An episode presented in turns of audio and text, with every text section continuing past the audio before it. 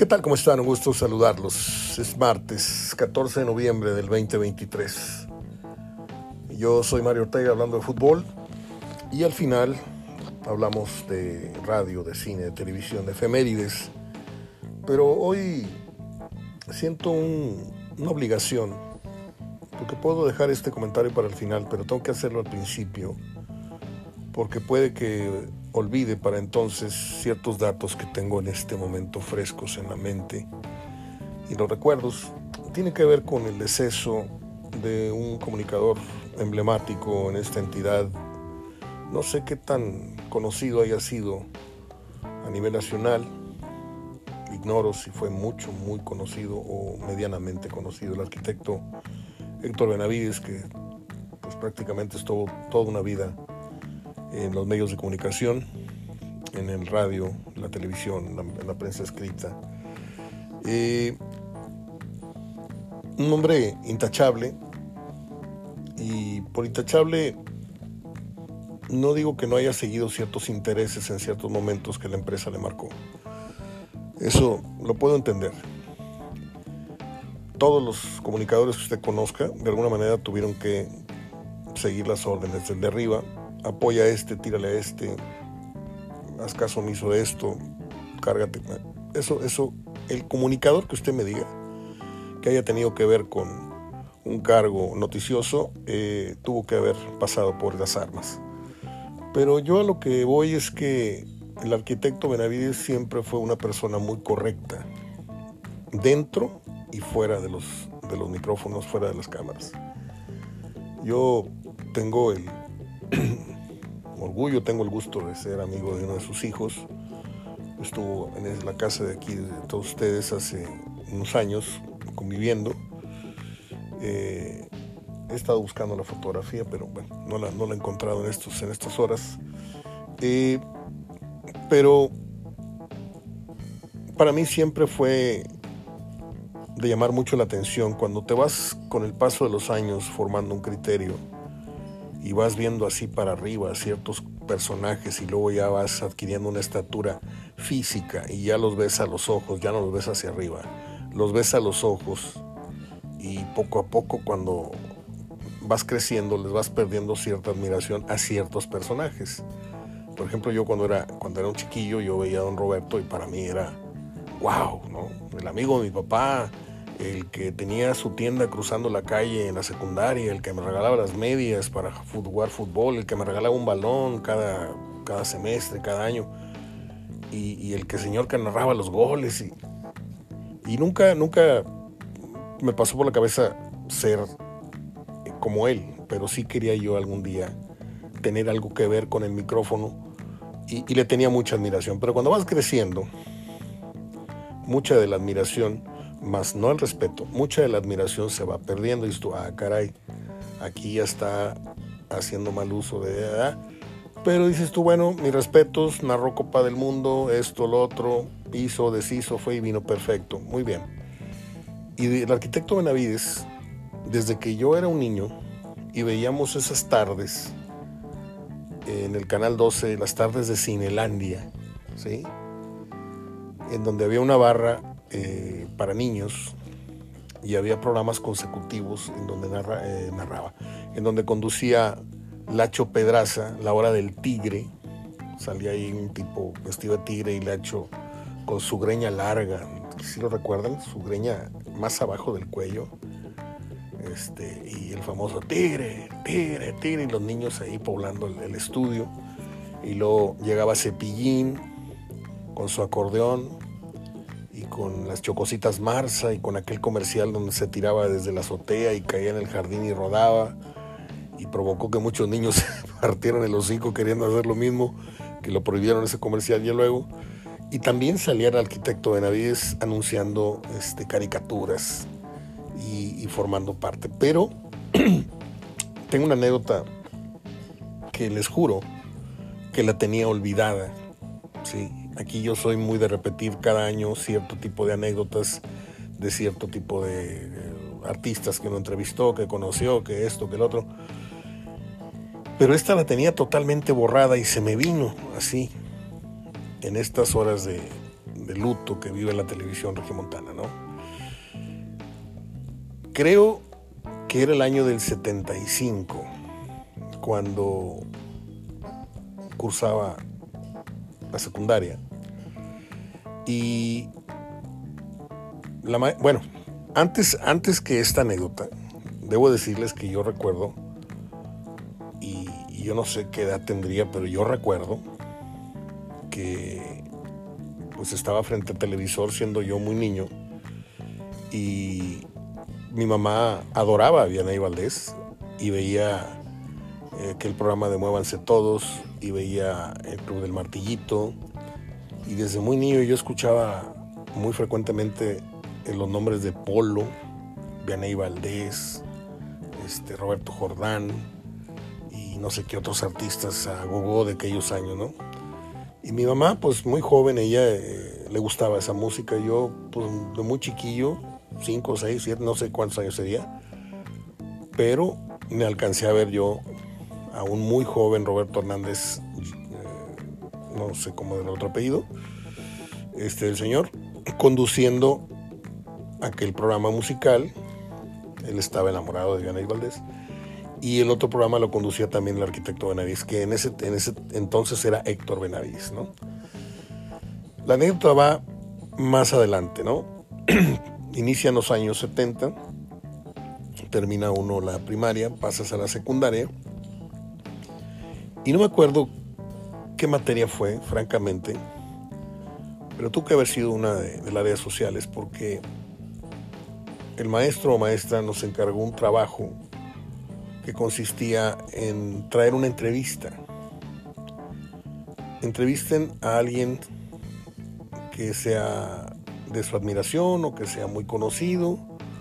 Y lo primero que se me vino a la mente, pues voy a entrevistar a Gallo Jauregui, o voy a entrevistar a Milton Carlos, o voy a entrevistar a, a Quintero, que era mi vecino, mi amigo, de Guarací, que fui a su boda. Y me dijeron, rápido me paró, me dijo, no, no estamos hablando de ningún deportista, alguna celebridad que salga en la tele, que tenga un programa de radio. Mi padre era muy, muy amigo de don Chucho y de don Mario Valle, que en paz descansen, y de don Mario Agredano Brambila. Pero por alguna razón no pude tener yo acceso a ellos en la mera puerta del canal 3 en ese entonces, pues eh, todos los niños que se acercaban este, por lo general querían acceder al, programa de Pipo. Entonces cuando yo me acerqué, el guardia me, paró en seco. Le digo, es que yo no vengo a lo de... No, es que vengo a ver, si puedo entrar. No. Y de ahí no me sacaron y, bueno, no pude entrar. Y dije yo, ¿a dónde? ¿A dónde? Bueno, pues voy a buscar al famoso Héctor Benavides. Con todo respeto. Don Héctor Benavides hoy día. Llego a la recepción y por teléfono la secretaria con una cara así como de a ver qué quiere este Dice eh, arquitecto, aquí lo busca un alumno de una secundaria que quiere hacerle una entrevista de 10 minutos para un trabajo que tiene que entrar. Ah, sí, con mucho gusto alcancé, a escuchar su voz claramente por la voz en el teléfono. Y a los 5 o 10 minutos ya estaba yo ingresando a su oficina no tuve ningún tipo de nervio, no tuve ningún tipo de esa emoción, ¿no? Estaba yo entrando muy seguro de lo que yo quería preguntar, traía mis preguntas en una libreta, no traía grabadora, todo era, mano, ¿no? Me recibió muy amable, dijo, dígame qué le puedo servir, joven. No, mire, un trabajo para esto, yo estoy en la secundaria 5, así, ah, muy bien, pregúntame lo que quiera. Y sí, cómo empezó y por qué, quién, no sé qué, las clásicas, ¿no? Llega un momento en que voltea su mirada hacia su muñeca y mira el reloj. Y me dice, ¿me permites un segundito? Ahorita seguimos con la entrevista. Y yo cerré mi libreta y guardé silencio.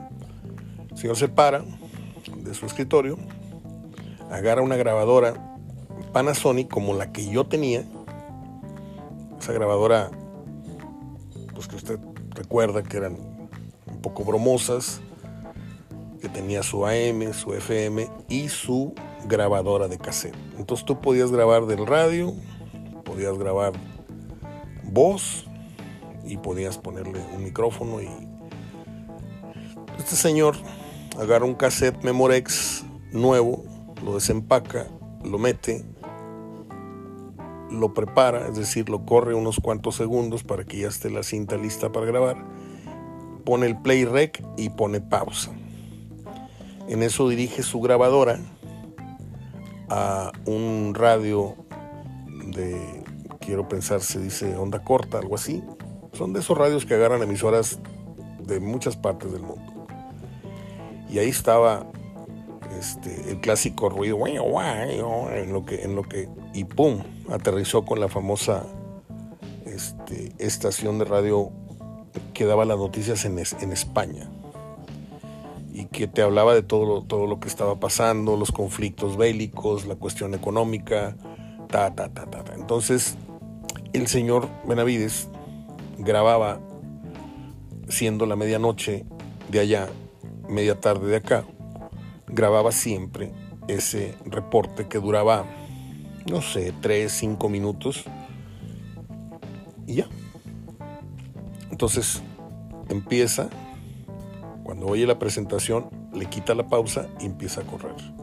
Y me hace con su y dice, que no hablara. Y yo, perfecto, no hablo. Se termina el reporte, le pone stop y dice, ahora sí, sigamos con la entrevista.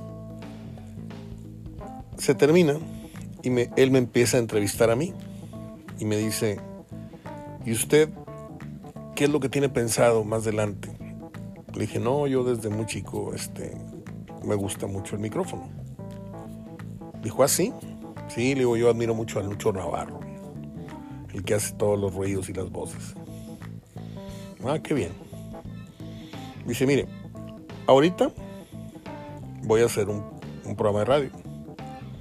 Si usted quiere ver cómo es, yo nunca había entrado a una, una cabina de radio.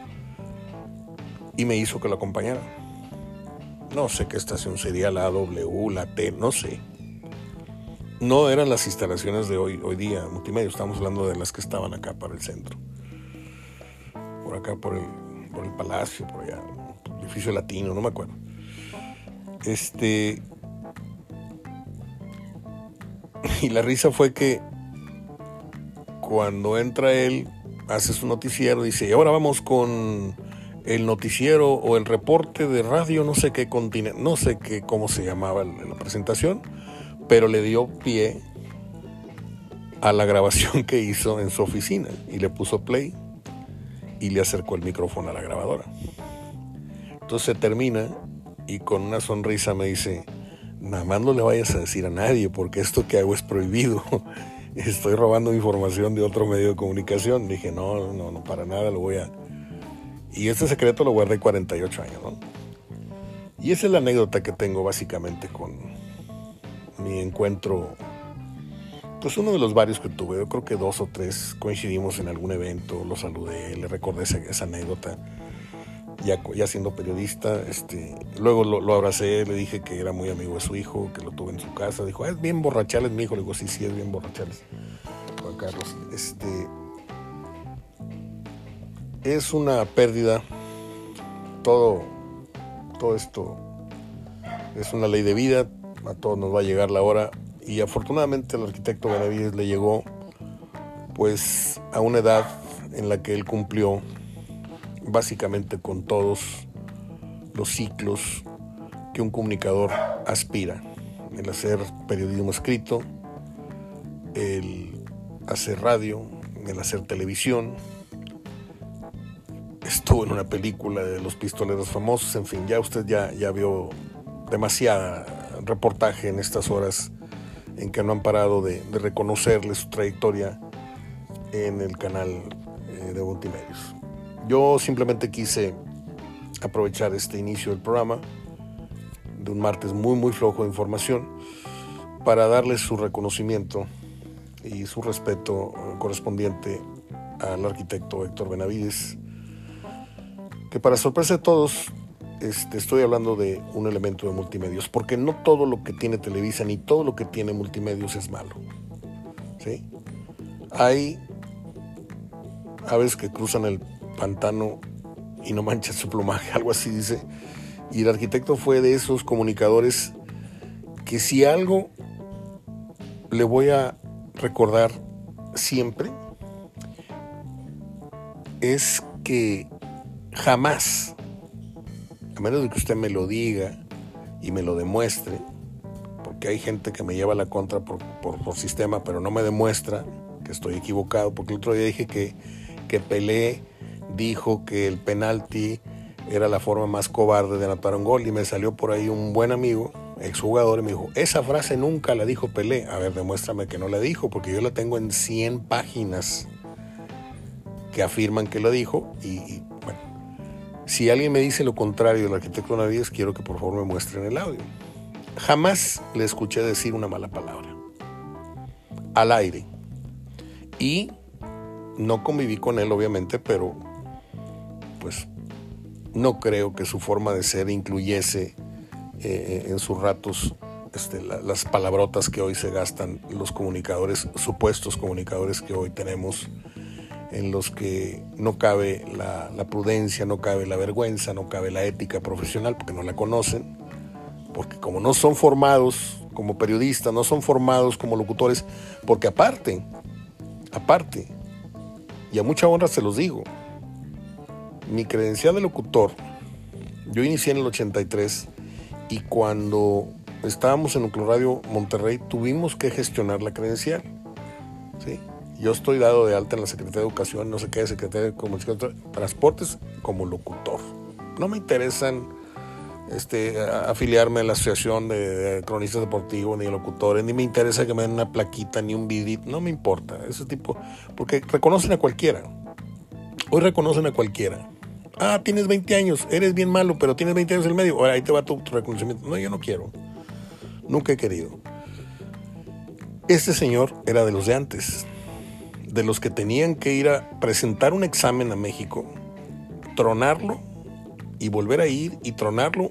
Yo conozco varios comunicadores que te lo dicen con mucho orgullo. Yo tuve que ir a hacer el examen hasta cuatro o cinco veces a México, porque era historia, era geografía, era español, era idioma, era un montón de áreas. Y si no ibas muy, muy preparado, te tronaban. ¿sí? ¿Cómo se llama aquella pareja que hacía con Judith Grace? Este, la que fue pareja de Guillermo Ortega Ruiz, me olvidó su nombre, perdón. Ella dijo muchas veces que, reprobó el examen y otros comunicadores locales. Descanse en paz entonces el arquitecto Benavides y pues un, gran recuerdo para él siempre. Y mis condolencias para su familia. Vamos ahora con lo que tiene que ver con fútbol, que no es así la gran cosa, porque pues cuando apenas se está poniendo bueno el campeonato, viene este brusco freno que le pone la fecha FIFA y que le pone este tapachanga llamada play-in. Eh, califican directos bueno, califican en total América, Monterrey, Tigres, Pumas, Chivas, Puebla, San Luis, León, Santos y Mazatlán. Pero hay tres equipos de los seis que califican derechos, bien, directos. Hay tres normales, hay tres obvios, que son América, Rayados y Tigres, de los cuales ahorita vamos a hablar. A mí lo que me sorprende es que difícilmente teníamos, obviamente a Puebla, no lo veía nadie en el mapa, nadie lo tenía en el radar para que estuviéramos hablando de que el Puebla al final de las 17 jornadas estaría en los cuartos de final. Chivas sorprende porque muchos apostamos a que, no, pues fue una bamba lo del torneo pasado, no, va a estar muy difícil. Pues Chivas con todas las broncas que tuvo, termina en quinto lugar. ¿sí? Y lo de Pumas, algo, algo nos latía a que la llegada de Mohamed, el colmillo de Mohamed, con todas sus mañas y con todas sus tranzas, Mohamed sabe mucho. Y Mohamed con dos o tres palitos te arma una casa, ¿no? con dos o tres palillos te hace ahí por ahí una figurita en la mesa. Y Pumas supuestamente es el caballo negro de la, de la liguilla. No son pocos los comunicadores medianos y, muy reconocidos que, yo he escuchado que apuestan, porque siempre, siempre eh, hay un equipo que suele meter la zancadilla a uno de los favoritos. Vamos a ver si Tigres, Rayados y América eh, padecen esto o no. Pero si tú me preguntas a mí, ¿le ves posibilidades al pueblo de avanzar? Creo que no. ¿Le ves posibilidades a Chivas contra? Creo que no. Pero Pumas, cuidado con los Pumas. Eh, América cumple una gran, gran temporada. Líder general. Fue la mejor ofensiva y fue la mejor defensiva. ¿sí? Y esto me remonta al torneo que hizo Mohamed, que es casi idéntico, por no decir que idéntico. Destacó en todo y la final se les fue prácticamente de las manos. En la noche más trágica que yo recuerdo en la historia del Club de Fútbol Monterrey es esa, porque estuvieron a nada de ganarla y la pierden por un accidente, por una cosa de, un descuido en el momento menos y les anotan el gol y les dejan migajas en el cronómetro y mueren justamente después del recibido, ya no quedó tiempo. Lo de Tigres sí es una cosa más de orgullo de aficiones, pero no tuvo ese drama de haberse decidido de la manera en que fueron apuñalados por el Pachuca. Pero Monterrey debió coronar esa gran campaña como ahora el América la tiene que coronar, porque si no les va a doler en el alma, ¿eh? en el alma. ¿Por qué? Porque es cuando más se siente la injusticia del sistema de competencia. Si ya fui el mejor del torneo, ¿por qué tenemos que jugar otra ronda? ¿Y por qué le tengo que dar oportunidad al 4, al 5, al 6, al 7, al 11? ¿Por qué? Pues por mera mercadotecnia, por mero, este, por aras de generar más, más, más entradas, más dinero. Y esto a mí siempre me ha provocado eh, un enfado, editorialmente hablando, porque tenemos que hablar de esto y yo me subo al carrito de la mediocridad del, del sistema de competencia. Yo no me puedo emocionar entrar a la liguilla, no me puedo emocionar de más, ¿sí? Porque siempre me recuerda la conciencia de que pero si el mejor equipo fue este y el campeón fue el séptimo, fue el octavo, fue el noveno, fue... Entonces estamos cayendo en una mentira semestre tras semestre. Siempre y cuando no quede campeón el líder del torneo, las demás son mentiras tras mentiras, tras mentiras, tras mentiras. O que nos digan, ¿saben qué? El torneo regular es un hit eliminatorio como en las Olimpiadas. ¿eh? Casi nadie ve los hits eliminatorios cuando hay Olimpiadas, porque andas en la oficina o porque andas en la calle, pero sabes perfectamente que a tal hora, a tal día, es la final de los 100 metros o la final de los 400 o la final de los relevos o la final del... Pero ¿quién ve las, las previas de, de la clasificación de la gimnasia? ¿O quién ve? Son contaditos, ¿eh? no digo que no, pero las mayorías vamos a ver la final que a Nadia Comaneci, que a no sé quién, que a Flores Griffith Jr., que a Moses Malone, que Carl Lewis, que Ben Johnson, que. ¿No? Y así es el torneo mexicano. El torneo mexicano, que es un torneo de bolsillo, que está aventando campeones de, goleo y de liga como si fueran tortillas. Ya ni te acuerdas en qué torneo, si fue la apertura o fue en el 18 o fue en el 17 y, el cambiador de jugadores. Entonces va a una velocidad que ya no permite saborear ediciones, campeonatos. Hoy eres campeón y en cuatro o cinco meses ya te están arrebatando el título. ¿sí?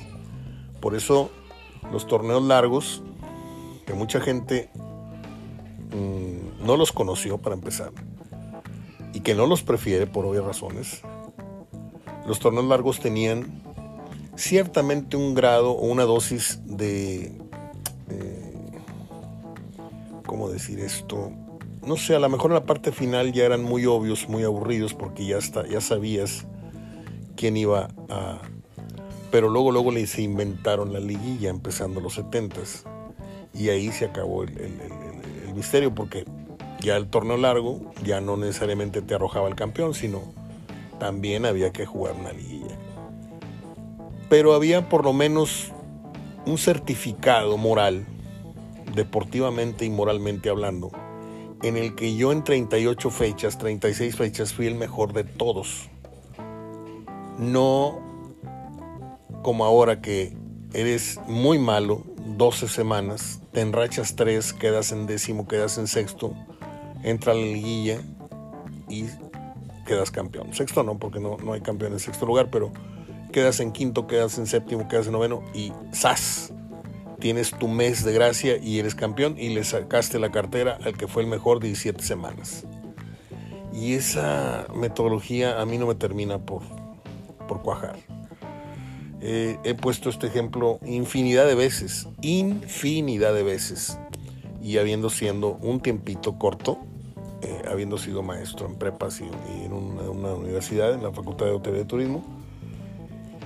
Y es como el alumno que reprueba el primer mes, reprueba el segundo mes, no va, a la, no va a la, clase, tiene un montón de faltas, se apura en el mes de exámenes finales y saca las mejores calificaciones y la universidad te, obliga a darle el diploma al mérito o al alumno del curso. Dices tú, espérame, ¿cómo? si fulanita y fulanito sacaron nueve, dieces, no sé qué, en el examen final le fue mal, pero al, más burro le fue muy bien y a ese es al que tengo que premiar. Estoy engañando a los papás, lo estoy engañando a él, estoy engañándome a mí mismo como maestro. Eso es lo que está generando el fútbol mexicano. Desde hace muchos años, ¿eh? No estoy descubriendo el, hilo negro. Pero es un tema recurrente en, mis programas porque quiero dejar bien clara mi postura. ¿sí?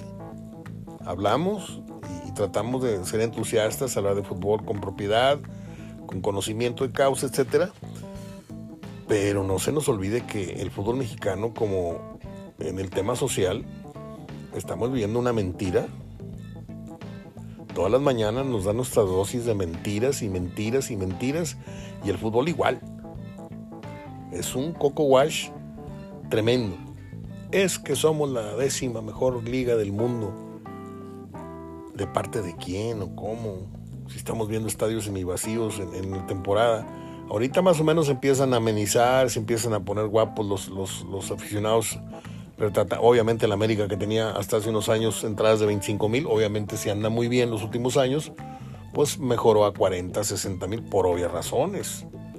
Pero el Pachuca, con torneo para ser campeón, con entradas de 8, de 12 mil, por favor, 8, 12 mil te los junta este Chavana haciendo un concurso en la Alameda, o sea, o el otro gordito que regala dinero en la calle, que no me acuerdo cómo se llama, este, eh, junta más gente en atropellado que un partido de Pachuca, ¿no?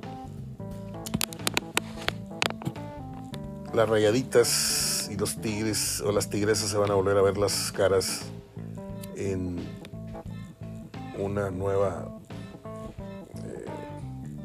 final de la Liga Femenil. Monterrey va a tener, la ciudad de Monterrey va a tener, o más bien la área metropolitana, porque San, Nicolás y, Guadalupe, eh, van a tener su novena final de Liga Femenil, recordando que empezamos con el Clausura 2018, Apertura 2018, Clausura y Apertura 2019, Guardianes 2020, Guardianes 2021, Apertura 21, Apertura 22 y Apertura 23. Es un dominio y una hegemonía tremendas las del fútbol femenil. Y aquí lo único que sí habría que pedirle a quien corresponda es que manden un buen árbitro. Este, tenga o no tenga estrías, tenga o no tenga. Este, hombre mujer, quiero decir, pero que haya justicia, porque a ah, qué malos arbitrajes he visto últimamente en el fútbol femenil. Las Rayadas tienen 13 partidos al hilo sin perder, 2-2 con Juárez, 0-0 con Pumas, 1-1 con Tijuana, y luego 3-1 a Santos Laguna, 2-2 con Pachuca, 4-0 a Necaxa, 3-1 a Querétaro, 2-1 a San Luis, 3-1 a Mazatlán, 3-1 a Tigres. Tanto accidental ese resultado contra Tigres. 2-1 a, América, 2-1 a Tijuana y 6-3 ayer al equipo de Tijuana. Eh, solo tres partidos han registrado nueve goles en la historia del estadio BBVA. El de ayer fue un 6 a 3 de rayadas a las cholas. En el clausura de 2023, rayadas 9 más 0 y en el apertura 2018, rayadas 4 Tigres 5. El árbitro salvadoreño Iván Arcides Barton Cisneros pitará el partido de México contra Honduras en la Liga de las Naciones, por si usted estaba con el maldito pendiente. Esta es la cantidad de fases finales en la Liga MX de los 10 clasificados a la postemporada de la Apertura 2023, las veces que han accedido a la fase final. América 64 veces ha sido finalista, Guadalajara 48, Monterrey 43, Pumas 42, Tigres 41. Ojo con este número de Tigres, ¿eh? porque con menos años en primera división apenas está dos instancias en finales menos que Monterrey. Y esto no lo hago para irritar a nadie, ni para, pero pues, Monterrey perdió mucho, muchos, muchos años, mucho tiempo. Eh, tuvo ediciones muy malas. Eh, Santos 38 veces ha accedido a fases finales. Puebla 26, León 25, San Luis 4 y Mazatlán 2. Hablando de los que clasificaron, ¿no? Eh, pues América.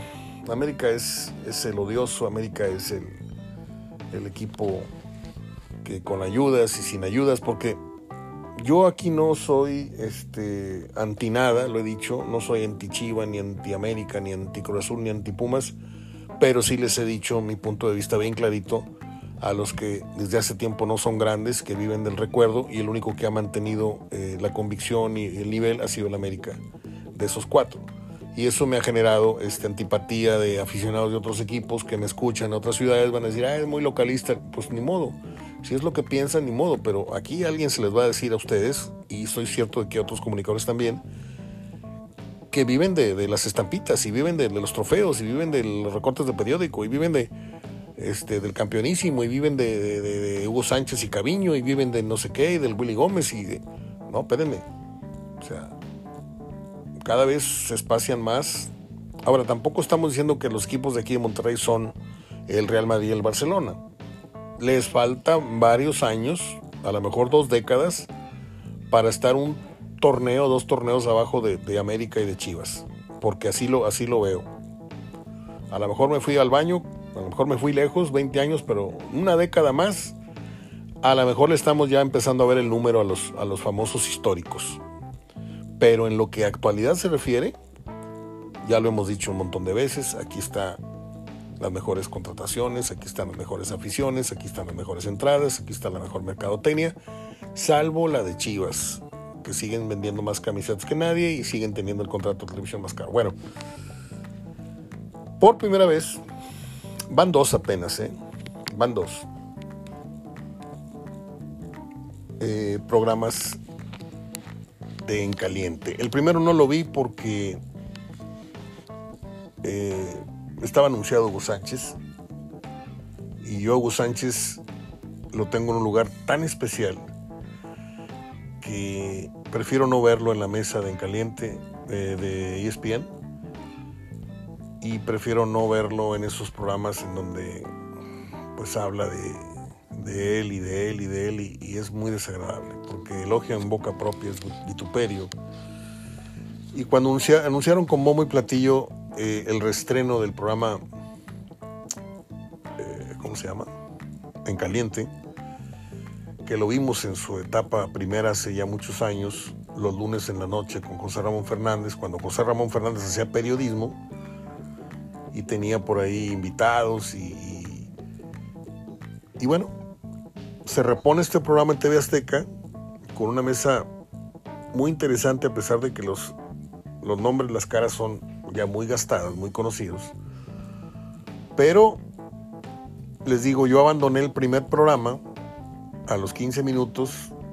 Dije, no, no, no pienso, este, no quiero que me caiga más gordo Hugo Sánchez de lo que me cae en este momento como analista. Entonces prefiero tenerle, seguirle guardando un respeto por la entrevista que yo recuerdo que le hice, que para mí es de la más importante de mi carrera, ta, ta, ta. Entonces apagué. Así como tampoco veo tercer grado, ¿eh? porque ni de chiste. He visto uno solo, ni de chiste.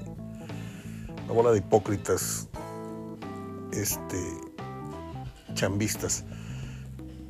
Y de pronto me aparece en mi muro de, Facebook este, el programa completito. Y le puse play. Qué buen programa. Ah, hubo un debate realmente interesante. Le voy a decir la mesa. Está Sague, está el dicharachero este que nada más le falta un sombrero de, fieltro a, a Medrano. Está Luis García moderando la mesa. Está el famoso muchacho este Warrior, que me parece que desentonó un poco anoche. Y está Martinoli, que tuvo poca pero muy buena participación. Pero ahí los que se trenzaron pues fueron Luis García con, con Sagui, con Medrano, etc. Muy buen debate. Voy a publicar el programa al pie de este podcast cuando lo publique en Facebook. Ahí voy a poner el programa en el primer comentario. Ahí va a estar por si usted no vio la emisión de En Caliente, que es la segunda. Tengo entendido. Bueno, voy a pasar a las efemérides rápidamente. Oficialmente, Dani Alves se va a juicio. No sé si estas son buenas o malas noticias para él. La verdad desconozco la justicia, cómo está el rollo, pero pues a lo mejor consigue salir no, no voy a dar opinión. Yo creo que el que la debe, la, debe, tiene que pagar.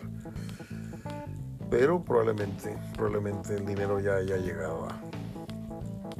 Ya le hayan llegado el precio a los que deciden. Eso es lo que veo venir. Bueno, voy a ir con las efemérides que he preparado a temprana hora para ustedes. Y dicen así. En 1916 nace el guionista estadounidense Sherwood Schwartz creador nada menos que de la serie que muchos vimos y muchos quisimos y creo que no la perdíamos, la isla de Gilligan otra vez, que ha estado tan de moda estos últimos días acá.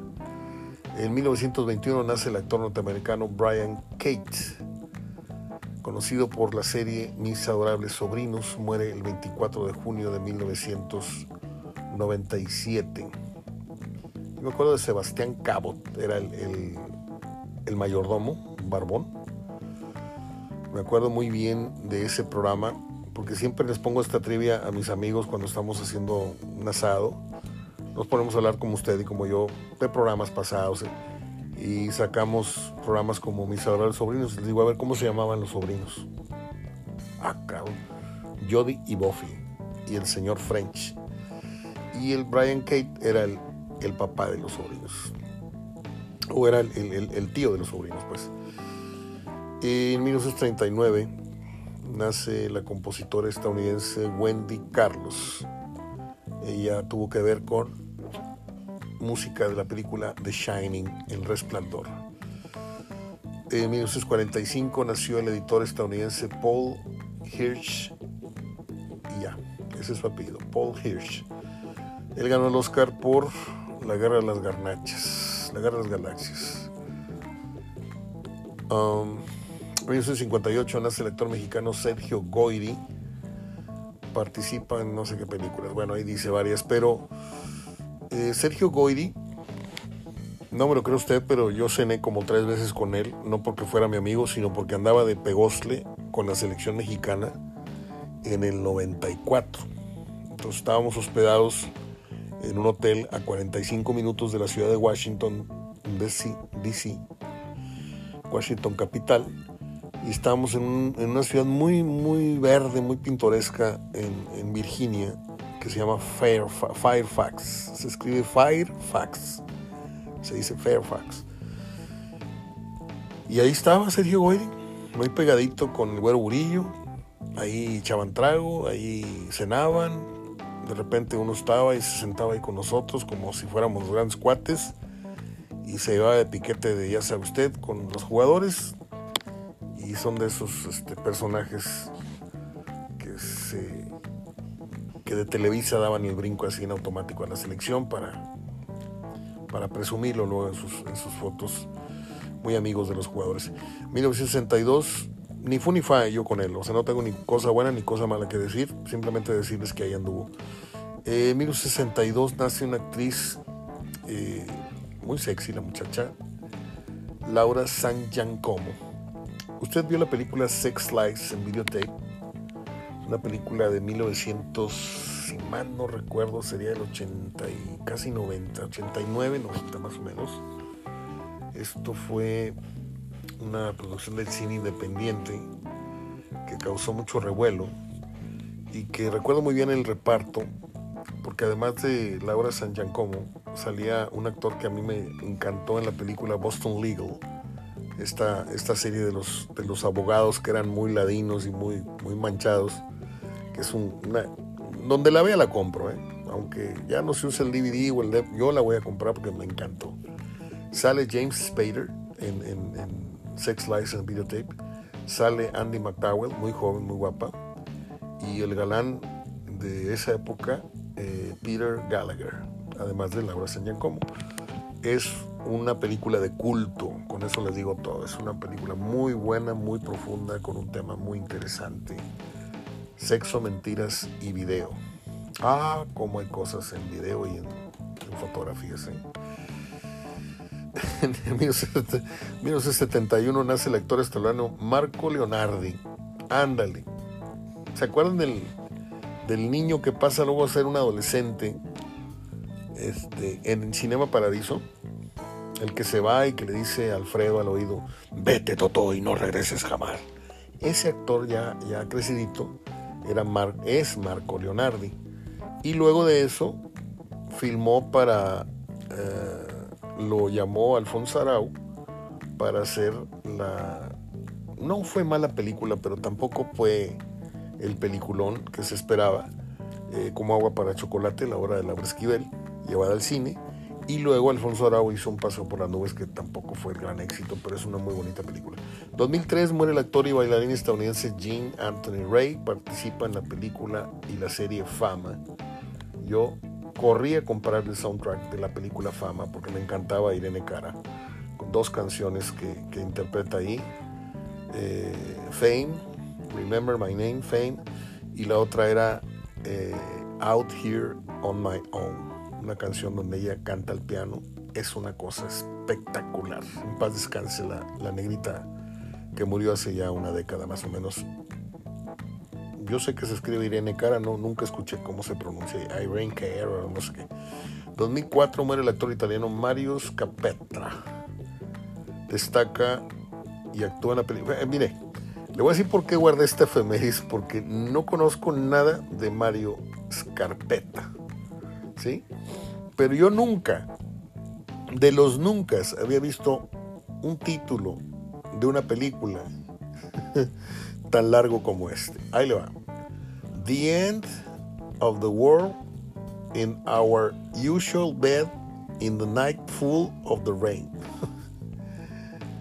El final del mundo en nuestra acostumbrada cama en una noche de lluvia o muy lluviosa. The end of the world in our usual bed in the night full of rain. Y ya. Eh, 2014 muere el guionista y productor Glenn Larson, creador de las series El Auto Fantástico, que no vi un solo capítulo, eh, Battlestar Galactica, tampoco la vi, Magnum PI, vi uno o dos capítulos, y El Hombre Nuclear, Six Million Dollar Man, um, tampoco la vi, no me gustaban las películas, esos programas. ¿Cómo se llamaba el, el, el actor de hombre nuclear. Eh, Mayors, Lee Mayors, me acordé por Farah Fawcett, siempre me acordé del, apellido Farah Fawcett Mayors. Este hombre era Lee Mayors. Bueno, pues es todo. Eh, Les voy a dar una, una eh, cultural, no.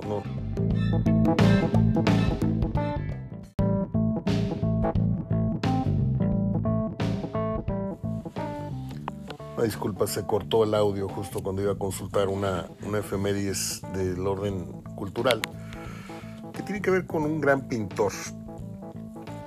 Y no porque yo me la sepa así de que me las coma vivas en el arte, pero sí llevamos dos o tres clases de artes visuales eh, con el finado y gran maestro Nicano Tamés y nos dejó marcada eh, el gusto por ciertos pintores, eh, Toulouse-Lautrec, Monet, etcétera, un 14 de noviembre de 1840 nací en París, Francia, uno de los grandes pintores de todos los tiempos y padre del impresionismo.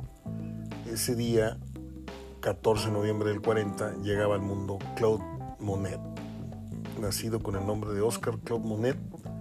Siendo un niño, se mudó a La Havre, donde recibió clases de dibujo de Jacques-François Auchan carente de disciplina escolar, pasaba, bueno, hay una biografía muy extensa del señor y simplemente quería referirlo porque, porque la publiqué en mi página que usted puede consultar el día que quiera, cine, música, fotografía y video, que es otro de mis hobbies, ahí publico cosas de fotografía, de arte, de radio, todo esto, para los que me quieran acompañar.